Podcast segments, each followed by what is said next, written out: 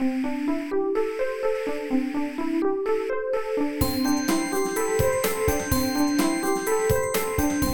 速中文，Slow Chinese。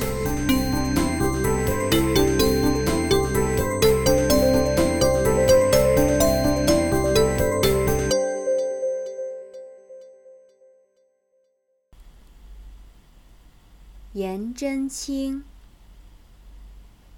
秦、其、书、画是中国古代四艺，而其中的书法是最受重视的艺术之一。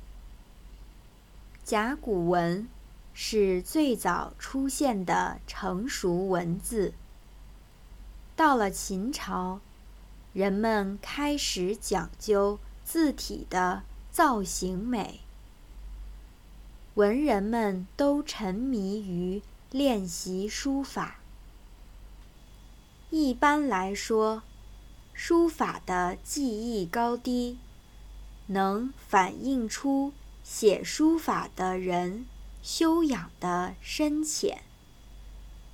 写书法时，需要一心。一意，心神合一，这也是修身养性的方法。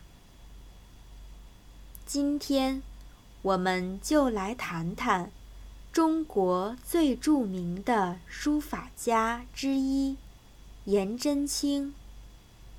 他是唐代著名的书法家。颜真卿的书法。非常特别，一眼就可以看得出。他的字体方方正正，但是却方中见圆，用笔非常有力。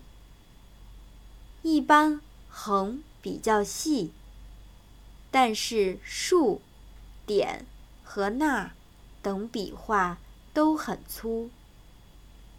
不管是他的行书，还是草书，都给人一种大气的感觉。中国人常说“字如其人”，我想，这也代表了颜真卿正直、勇敢的性格。他除了是一名书法家。也是一个爱国为民的好官员。最后，他因为追捕一个叛乱的官员而被杀，人们都感到非常难过，并为他修建了一座庙，以作纪念。